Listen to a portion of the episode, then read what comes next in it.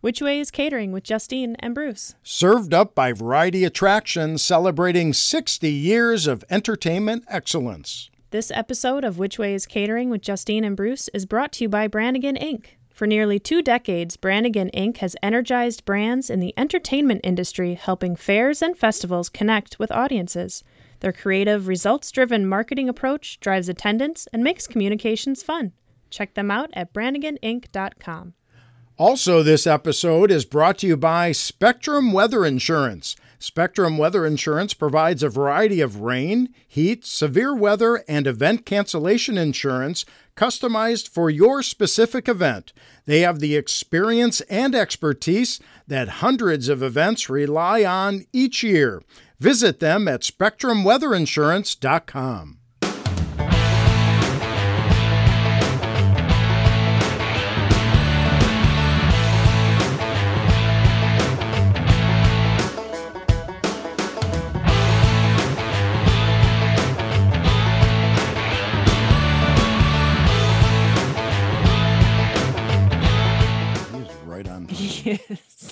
like 9:30 and bam. Uh, the, You ready? the clock changed and it was like ding. Are you ready? Yeah.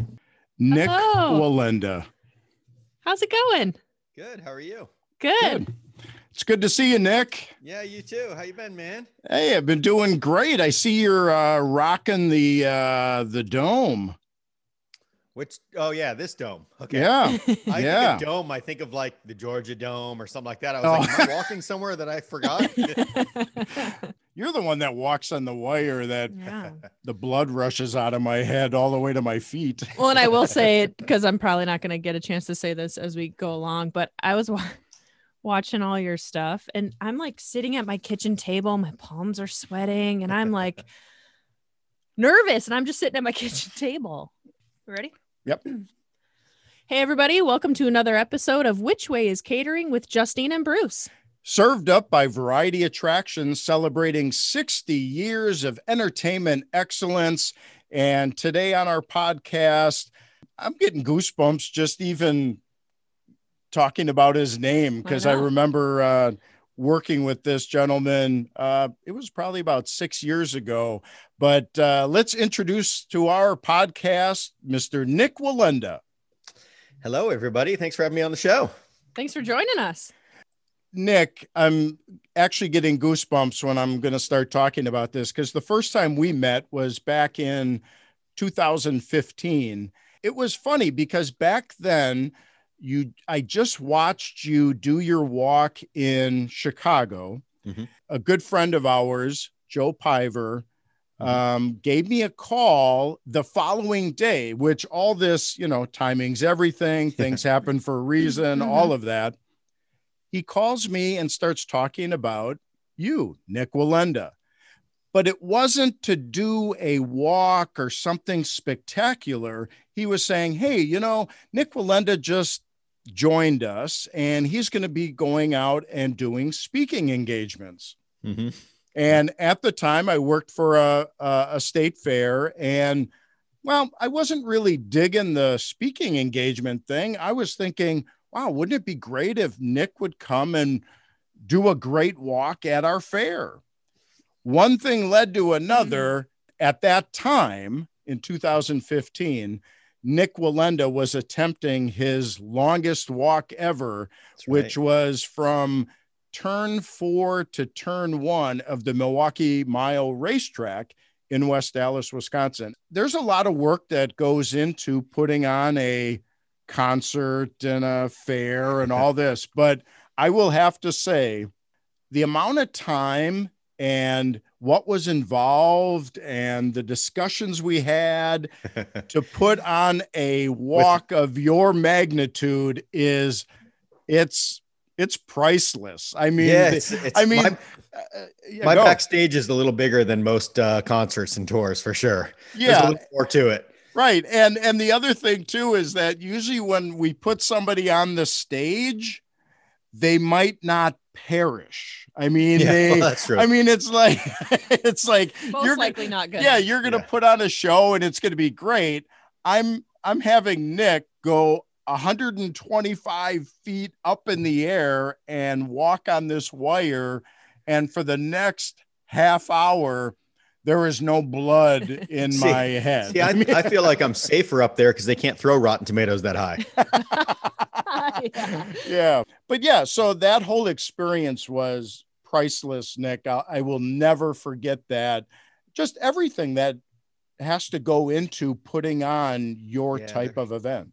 There is. There's a lot involved. Of course, uh, you know, f- before the the wire even gets laid out with, you know, dealing with the legal side of it and dealing with those logistics and signing releases and waivers, which is my life story, um, insurance, all of that stuff. But then the actual wire, you know, uh, you know, for most of these tours, as you know better than anyone, you'll have uh, you'll have the the show will will ask for some advance notes and that's about it. Well, for us, we have to bring in our engineers uh, and our team well in advance so that we can plan how we're going to rig this, what we're going to rig to, what we're going to anchor to, how it's going to lay out, especially for a walk of that magnitude being the longest walk of, of, of my career at the time. Um, there is there is a lot that goes into it logistically, and then of course, you know that walk was 15 1600 feet long 1600 and something feet if, if i recall correctly and um, you know, just clearing a path that long and then the stabilizer ropes and the volunteers to hold those ropes. And there are, there are a lot of logistics that go into what I do. That's for sure. But it's, it's to be honest, my passion. I love, I love the challenges of, of a getting, um, of making the legal team happy. I love that. You know, for Niagara Falls, I had to change two laws, one in the United States and one in Canada over 100 years just to get permission. I love that part as much as the wire walk, if not more, to be honest. Uh, and I love the rigging aspect you know, walking over active volcanoes in the Grand Canyon and Niagara Falls and Chicago and, you know, in these major cities across major intersections, Times Square, the biggest intersection in the world, rigging a wire over Times Square, it's nearly impossible. To me, those are the challenges that I love. If it's nearly impossible, then I want to make it happen. What was what was the law you had to change? So there was a, a? Anti-stunting. So no stunts allowed in niagara falls. Of course Okay. hundreds of years ago uh, people going over in barrels people walking downstream on wires. No one ever walked over the precipice of niagara falls i was the, the first and only person in the world to do that but um, they just didn't want people to get hurt. So they just made a law no stunts. So it was it was tricky. I had to have legislation written that was eventually uh, signed uh, and put into effect by governor cuomo about six months before i did that walk and then then over to the canadian side and getting permission from them. Uh, but logistics it was a logistical nightmare. Most of my walks again times square couldn't be more of a, a logistical nightmare than um, than what we dealt with there. But uh, that i i love and and what people don't realize is yes i have staff yes i have i have people that work on that uh, but um, bruce can can be a witness to that i am there from the moment it starts to the moment it ends i you know my my my kit drum kit isn't tuned for me and my guitars aren't waiting on the side of the stage I'm putting the wire up with my team. It is my life, and that's probably the big difference of the you know of of what I do compared to them. Um, so I have to be hands on every step of the way. And in fact, Times Square, if you watch that TV special on ABC, you see me out there at six in the morning as we rigged all night long, sitting on the sidewalk in tears because I didn't think we were going to have the roads open. It was literally a million dollars an hour if we didn't have it open uh, to postpone. It was, uh, it was, yeah, again, but, but in the end, I look back and go, wow, you know, that walk at, at the Milwaukee State Fair was, was amazing. And it's something that I'll always remember for many reasons. In fact, I talk about it in my book, Facing Fear, because I talk about a little friend of mine named Coulter, who was there at the time, uh, who'd been struggling with, uh, with, uh, he had, he had leukemia since passed, but, um, and, and sort of the memories I try to make, there has to be something special about every walk that I do and um, not only was that the longest walk of my career, but but uh, to be able to bring Coulter on board, where it was you know in the final final months of his life, um, but to bring him there and sort of honor him and, and that sort of thing. I'll never forget him sitting there signing autographs alongside of me after Mhm. after that walk. And I know, Nick, your mantra is never give up, but I think the words that stick with me to this day is when I looked at you right in your eyes before the walk and I said, you know, I was looking for you to give me something of comfort or, you know, that everything is going to be all right. And Nick looks at me and says, don't worry, Bruce, I know how to fall. And I'm like, yeah, you know, that wasn't exactly what I was looking for because that doesn't make me feel any better. yeah, well, that that's always my goal, just to keep you even closer to the edge of your seat when I get on that wire. Why don't you kind of give us some stories or insight when I mention George Moffett and Yeah. variety attractions? Yeah, absolutely. So I'll hit on family history real quick and then we'll go into George Moffett and variety attractions. So family started performing back in the 1780s, well over 200 years, seven generation member myself. My kids are eight and um, been doing it a long time. Came over to the United States in 1928 from Germany to headline on Ringling Brothers Circus. And family, of course, has been performing ever since then. There are actually uh, 14 of us that still perform to this day. Uh, I have been blessed with um, with the oh man i don't know even how to describe it but the the gene maybe to continue to push myself further and higher and longer so many people just recognize the nick part of that but there are still many of us that, that perform again uh, on wires and perform shows in amusement parks and fairs and circuses all over the world um, but uh, george moffett variety attractions i grew up in fact, I remember telling you this, Bruce, when I was uh, there at Mhm. Milwaukee. But um, I grew up in the back of fairgrounds. I grew up performing at fairs across the country. And of course, Variety Attractions, one of the premier agencies that books talent as my family uh, perform. Um, we perform with them many, many times. I mean, I have, I have memories of, of the, the fair in York, Pennsylvania, and, and opening for, in fact, I remember we opened, my family opened on the wire, and then Garth Brooks opened for Reba McEntire while we were there. I remember New Kids on the Block was there. We would open every night before. So just the memories that we made uh, over the years, and a lot of it thanks to George for for booking my family in those places. I still to this day, you know, I have these big huge glorified tv specials with you know 10 tw- 23 million people watch live over over the grand canyon but I love performing at fairs. I just there's it just because it's my childhood. I love the smells of it. I love the sounds of it. Uh, in fact, the Florida State Fair uh, I will be hanging out at just because I love the fair, which I live in Florida, and it's it's going on shortly here. So, but um, again, I I just love that world and and have so many different memories just touring around the country performing uh, for variety of attractions at, at these different venues. And in York is just one that really sticks out. I just I just remember it vividly because I remember Garth Brooks coming up to our RV door and and we talk, talking to him. Not really, he really wasn't a big name at that point. And uh, and you know, look at him, look at me now, Yeah, right. and look at me now. I mean, it's it's Yeah. pretty awesome to see where our careers have gone, and who would have known that he knocked on that Airstream door backstage. you know, when we say new kids on the block, what do you think about when we say that? Yeah, I mean, again, York, York, PA. I just, I just, I remember, I remember there. Uh, I here's another story I remember from York, PA. Not to get off New Kids on the Block, but it's just one that resonates with me. Oh, you're good. That's, I remember uh, Alabama was what we were opening one night. It was Alabama, so the, the wire was set up just to, to the to the. If you're looking at the stage, it was stage right. It was it was the left side. So uh, we would perform, and then the you know whatever the opener, and then the the concert. And I'll never forget the. Um, it was a radio DJ at the time was on stage, and he said, "Who's ready to see Alabama?" And the audience went crazy. He's like, "Come on, scream! Who's ready to see Alabama?" And audience went crazy. He goes, "All right, well, please welcome the Wallendas. They're coming on soon." and that was our introduction. So everybody's like, "Oh, you know, like what a horrible introduction." But uh, yeah, exactly. What a letdown. But uh, hey, that's that's the world that we live in. yeah. So when you said your kids are eighth generation, so your kids walk? So my kids all walk the wire very well. However, they're not kids anymore. Yeah. I've got a 23 year old that's a Marine. And I have a 19 year old that's about to turn 20 that is in the US Army. He's Awesome. currently serving our country over in Belgium. And I have a, an 18 year old daughter that's about to go off to nursing school. So Wow. they all walk the wire. They all walk the wire well. However, as um, as we grew up, my, my wife comes from eight generations of circus on one side, seven on the other. Um, we grew up performing since we were children. I, I started walking a wire at 18 months old, started performing at two years old in front of an audience, not on the wire, but as a clown.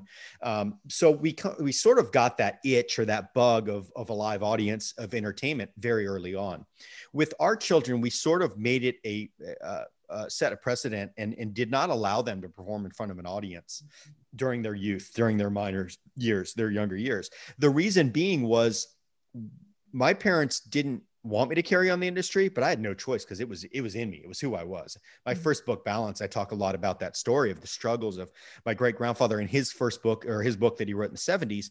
Uh, he says, in the circus world, one day you eat the chicken and the next day you eat the feathers. And that really pertains to all entertainment, right? You're waiting for the phone to ring. We would wait for variety attractions to call because we're sitting in Florida waiting for the phone to ring. Mhm. And uh, and meanwhile, there's no income. Uh, my mom wrote a book called The Last of the Wallendas in the 80s because she didn't feel like there was really a future in the industry. And uh, I remember um, going through my teenage years and my parents saying, you know, we don't want you to carry this on. We don't want you to carry this on. There's not a future. And it had nothing to do with safety. Again, it's, you know, it's what we do. It's our lives. We realize there's risk, but it's also calculated. And as Bruce mentioned, I know how to fall, which, which mm-hmm. means I know how to catch that wire and hold on. In fact, we had a bad accident. I talk a lot about my latest book, Facing Fear in 2018, where I caught the wire and held on. Because of that, we kept my children out of the spotlight so that they would make that decision as they became adults do you want to carry it on or not? They had a, I say a normal life. They grew up in the back of fairgrounds and they grew up traveling around the world too. But um, but we tried to keep their education, which my education was was key to my parents as well. So don't don't get me wrong. I had to graduate from high school. I was accepted at a university. I was about to go, and that's when we went and, and created recreated the seven person pyramid for the first time since it fell. And and a long story short, I realized that there was a future. We just had to change the way we were doing things. Uh, but that's a long way to say no, my kids don't perform. Yes, they can walk the wire. I do have a nephew that's eight generations that is nine years old now, and he is very good on the wire. He practices every day on his own, never told to practice. And uh, I'm pretty sure that that he's got that bug and, and is going to want to carry it on. Cool. So, Nick, when you're up on the wire, what is probably the most interesting thing while on the wire you encountered that was like a huge distraction? And I know you kind of told me about these things that kind of opened my eyes about it because Yeah. everybody else is just thinking, oh my gosh, he's walking on this wire. But you encounter Yeah. things up there like Oh yeah. a swarm of bees Yeah. or something like that. Yeah. So, you know, being that I've done it my whole life, I've literally walked thousands of miles over cities, the all major cities across the country. So I think of a lot of things when I think of distractions. I have been stung by a bee while I was on the wire. I have had birds land on my balancing pole. I have been flashed while I've been on the wire. I have, um, I have also, I was walking between two, uh, two skyscrapers in Pittsburgh, Pennsylvania, over the Allegheny River. And as I was walking, the Fort Duquesne Bridge was down to my right. I was about 230 feet up. And my children were younger at the time, and my boys were sharing their Nintendo DS. And as I was walking, I remember looking over and them fighting, like arguing with each other as young, you know, they're probably seven and nine or seven and 10. And um, I remember thinking, man, I need to discipline them when I get down. So, you know, life life still goes on whether you're on the wire or not. I I then immediately went, you're about 250 feet up without a safety device. You need to focus on what you're doing. Um, but that's one of the challenges of doing what I've done for so long is complacency can set in. Uh, you know, you've this walking a wire is in in a normal setting, and I don't say this arrogantly at all. Walking a wire is no different than walking on the ground to me. It is second nature. It is what that's why I, I do things like walk over the Grand Canyon with 43 mile an hour winds, or I walk over an active volcano with a gas mask on and goggles because the gases are so thick and the, the heat's so strong, etc. Because it's all about challenging myself as much as anything else. But um, it can become dangerous because you can become so complacent that it is just okay. Here's another day. And there's times where I'm walking between cities and my mind goes, or between skyscrapers in a city, and my mind goes, "What? What are you what are you doing? This is what you do for a living. So there are times where I kind of step out of my family history and my legacy and, and what my great grandfather said was life. He said, life is on the wire. Everything else is just waiting. I kind of step out of that sometimes and I'm like, what the heck are you doing? you talked about the volcano walk. I was watching um, kind of some behind the scenes footage on that. And I think your uncle is your engineer, correct? That's right. Yes. and he was showing the wire because the gas that was coming up from the volcano was kind of like eating away yeah. those wires. Talk talk a little bit about that because I mean that's a whole nother level of distraction. Like, oh, the gas Yeah. is eating my wire. Yeah. Yeah, yeah. So very much so. So there were many challenges uh, that I faced while I was walking or leading up to that volcano walk. We of course do study studies months and months, sometimes years in advance in these locations. So, for instance, Grand Canyon, we we knew that um, traditionally, or from our studies, years uh, for years in that area, that, that winds wouldn't exceed 55 miles per hour. So I trained with 90 mile an hour winds for that walk, so that I knew that I wouldn't have any issue making it across.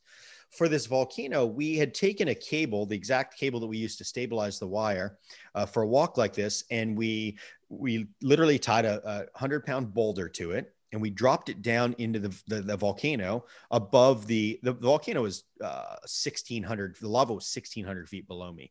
No 1800 feet below me. So we dropped it down probably 500 feet along into that caldera way down in there so that we knew um, that the gases would be getting to that cable. And we let it hang there for three months and then hmm. we pulled it out. And the idea was let's see how these gases are going to affect this wire so that we're prepared. If, if we can't use wire, is there some sort of a fiber rope we can use? Is there, you know, what do we need to do to make sure that they're not going to snap? So we did all of this testing. Everything came back positive. So we rigged the wire. I, I, say we for the for my big TV specials. I'm so focused on, to be honest, I'm distracted by media and doing interviews and podcasts and all of that stuff that I'm not there. Well, thank you, Nick. Yeah, thank so, you for that plug. so, so uh, it's one of the biggest challenges, and I'm going to sidetrack. One of the biggest challenges to me doing these walks is I talk a lot in this book, Facing Fear, about internal dialogue, and I will do three to 500 interviews, not exaggerating, leading up to these TV specials. It is insane. A lot of my TV specials are worldwide. So I'll, there are times where I'll be on a call for four and a half hours, and it is literally 30 countries on the same call with all with translators, and they all mm. have a chance to ask a question. They have a rotation, and we just cool. knock them all out at once. Uh, but one of the most popular questions is Aren't you scared you're going to die? Uh, it's all negative. Is the wire going to snap? Are you going to fall? All that. So what that is doing is it's tearing down on my psyche the entire time. So leading up to these walks, when you're supposed to be really be able to build build that up to go, you know, I'm I'm mentally preparing for that. I know I can make it. I've trained, and I'm consistently dealing with that internal dialogue. And now I'm feeding that negative, negative, negative, negative, and it makes it really, really tough doing all the interviews right before these walks sorry, I had to sidetrack for a minute. Uh, as far as the the the the wire went in in Nicaragua, so we we rigged the wire about uh, nine days before the walk. My father is my head rigger, oversees all of the rigging. My uncle, which is my father's older brother, long history in the military. Uh, in fact, he had an office the, at uh, the Pentagon for a while, just very high up um, in engineering with the military for many years. Retired and since worked works with me full time, and um, they are both there overseeing the entire rigging process. So the wire itself goes up, and then we add the stabilizers in a setting like this. So the wire went up and uh, in order to add the stabilizers, they take this trolley and they ride out to the middle of that wire. And once they get to the middle, they add a stabilizer and then they kind of roll backwards and, and get them all hung. Well, um, my dad went out the first night the wire was hung because uh, he wanted to see what I was going to experience. And he got out to the middle.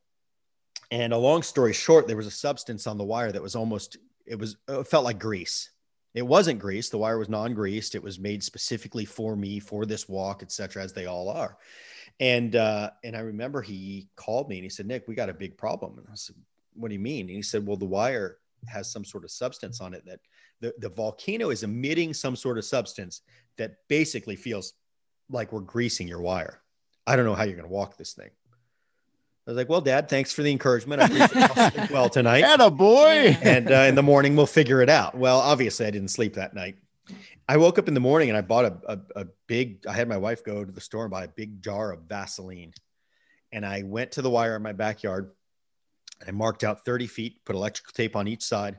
And I literally took Vaseline and greased that wire as greasy as you can imagine. Just, I mean, thick. Mm-hmm. And I, and I got on that wire and I walked it because at that point the world knows i'm going to do this walk. It's been advertised internationally nationally. I've done tons of interviews. There's really not much turning back. I practice on it and i was like okay i can walk on a really i've done it before. I did it uh, in uh, baltimore. I was doing a walk over the inner harbor for ripley's believe it or not and and they shipped the the cable got lost in shipping so i bought one locally at a shipyard uh, it was brand new, but for it was used for shipyard, but it was greased. So I walked on a greasy cable. So I was like, okay, I know I can walk on this, but I didn't know how bad it would be in, in this setting uh, or this greased. I knew I could walk. It was horribly uncomfortable. It was it was very uneasy, 10 feet off the ground. Can't imagine what it was going to be like 1800 feet, but at least I know there's a way for me to do it. I won't slip right off. My shoes are are, are, are made where they kind of grip. So um, so that happened. And then, uh, so the next day I practiced. The next day I practiced again. I was like, okay, I'm feeling better. My psyche is being built back up. I can walk on this greasy cable, and um, everything's going well. And and and uh, did a bunch more more media, a bunch more training. Flew over to Nicaragua, which is where the volcano was. I get there um, and I arrive at the hotel. I sit down in the living room at the hotel and I call my dad, and my dad comes up, and I hadn't seen him for a week because he'd been there rigging. I said, How's it going? He goes, Great. He goes, You know, the good news is that the wire has formed um, rust, it's become rusty. The main walking cable. And what that has done is that slippery substance, it doesn't matter anymore because now, like sandpaper, that rust mm. is so thick that actually you don't have to worry about that. I'm like, okay, so now I'm even feeling better. I feel great about this. Everything's good. And man, you can't make this stuff up. This is two days before the walk. We're sitting there. My wife didn't even make it from the airport. I landed at the airport and they had a police escort. And it was a little wild over there. Went up, you know, I didn't even get off the plane. They, they took me down to the tarmac. So my wife arrives, uh, she's coming, and uh, it was about 30 minutes of me and my dad sitting there. And my dad's phone just plings. He gets a text and, uh, and he looks down at it and he starts to turn white. And I'm like, what's wrong? He's like, nothing.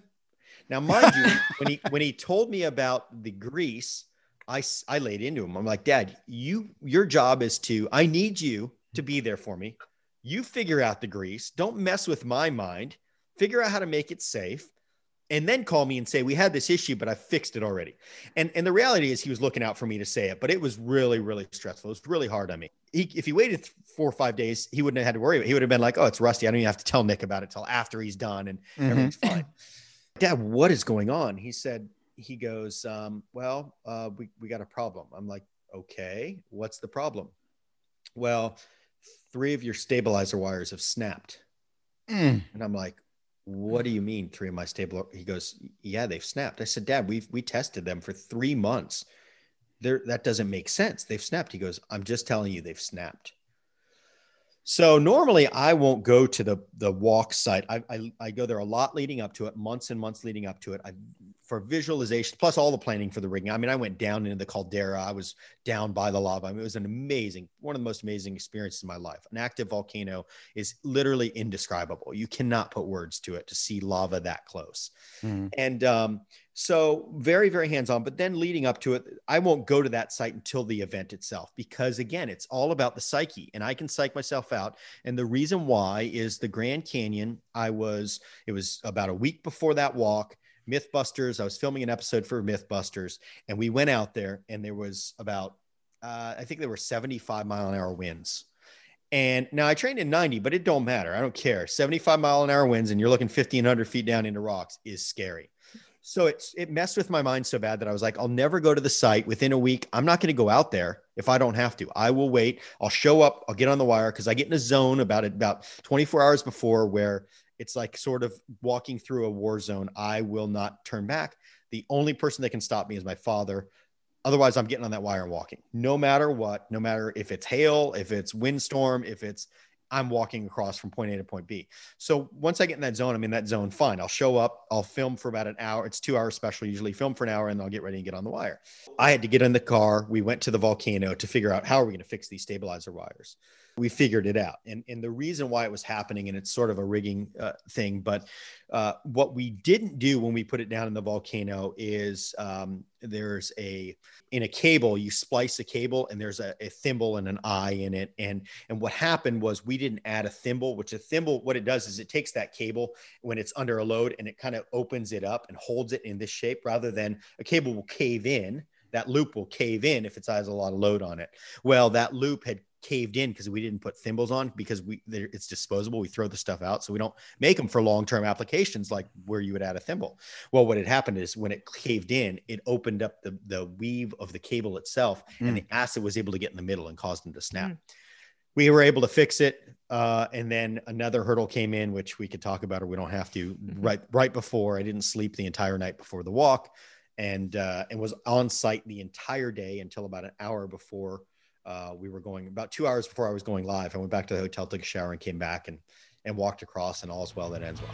Bruce and I want to thank you for tuning in to our podcast, Which Way is Catering with Justine and Bruce. If you'd like to drop us a line, you can email us at whichwayiscatering at gmail.com or visit us at varietyattractions.com. A big thank you to our sponsors, Brannigan Inc. and Spectrum Weather Insurance. Which Way is Catering with Justine and Bruce. Served up by Variety Attractions, celebrating 60 years of entertainment excellence. That's fabulous.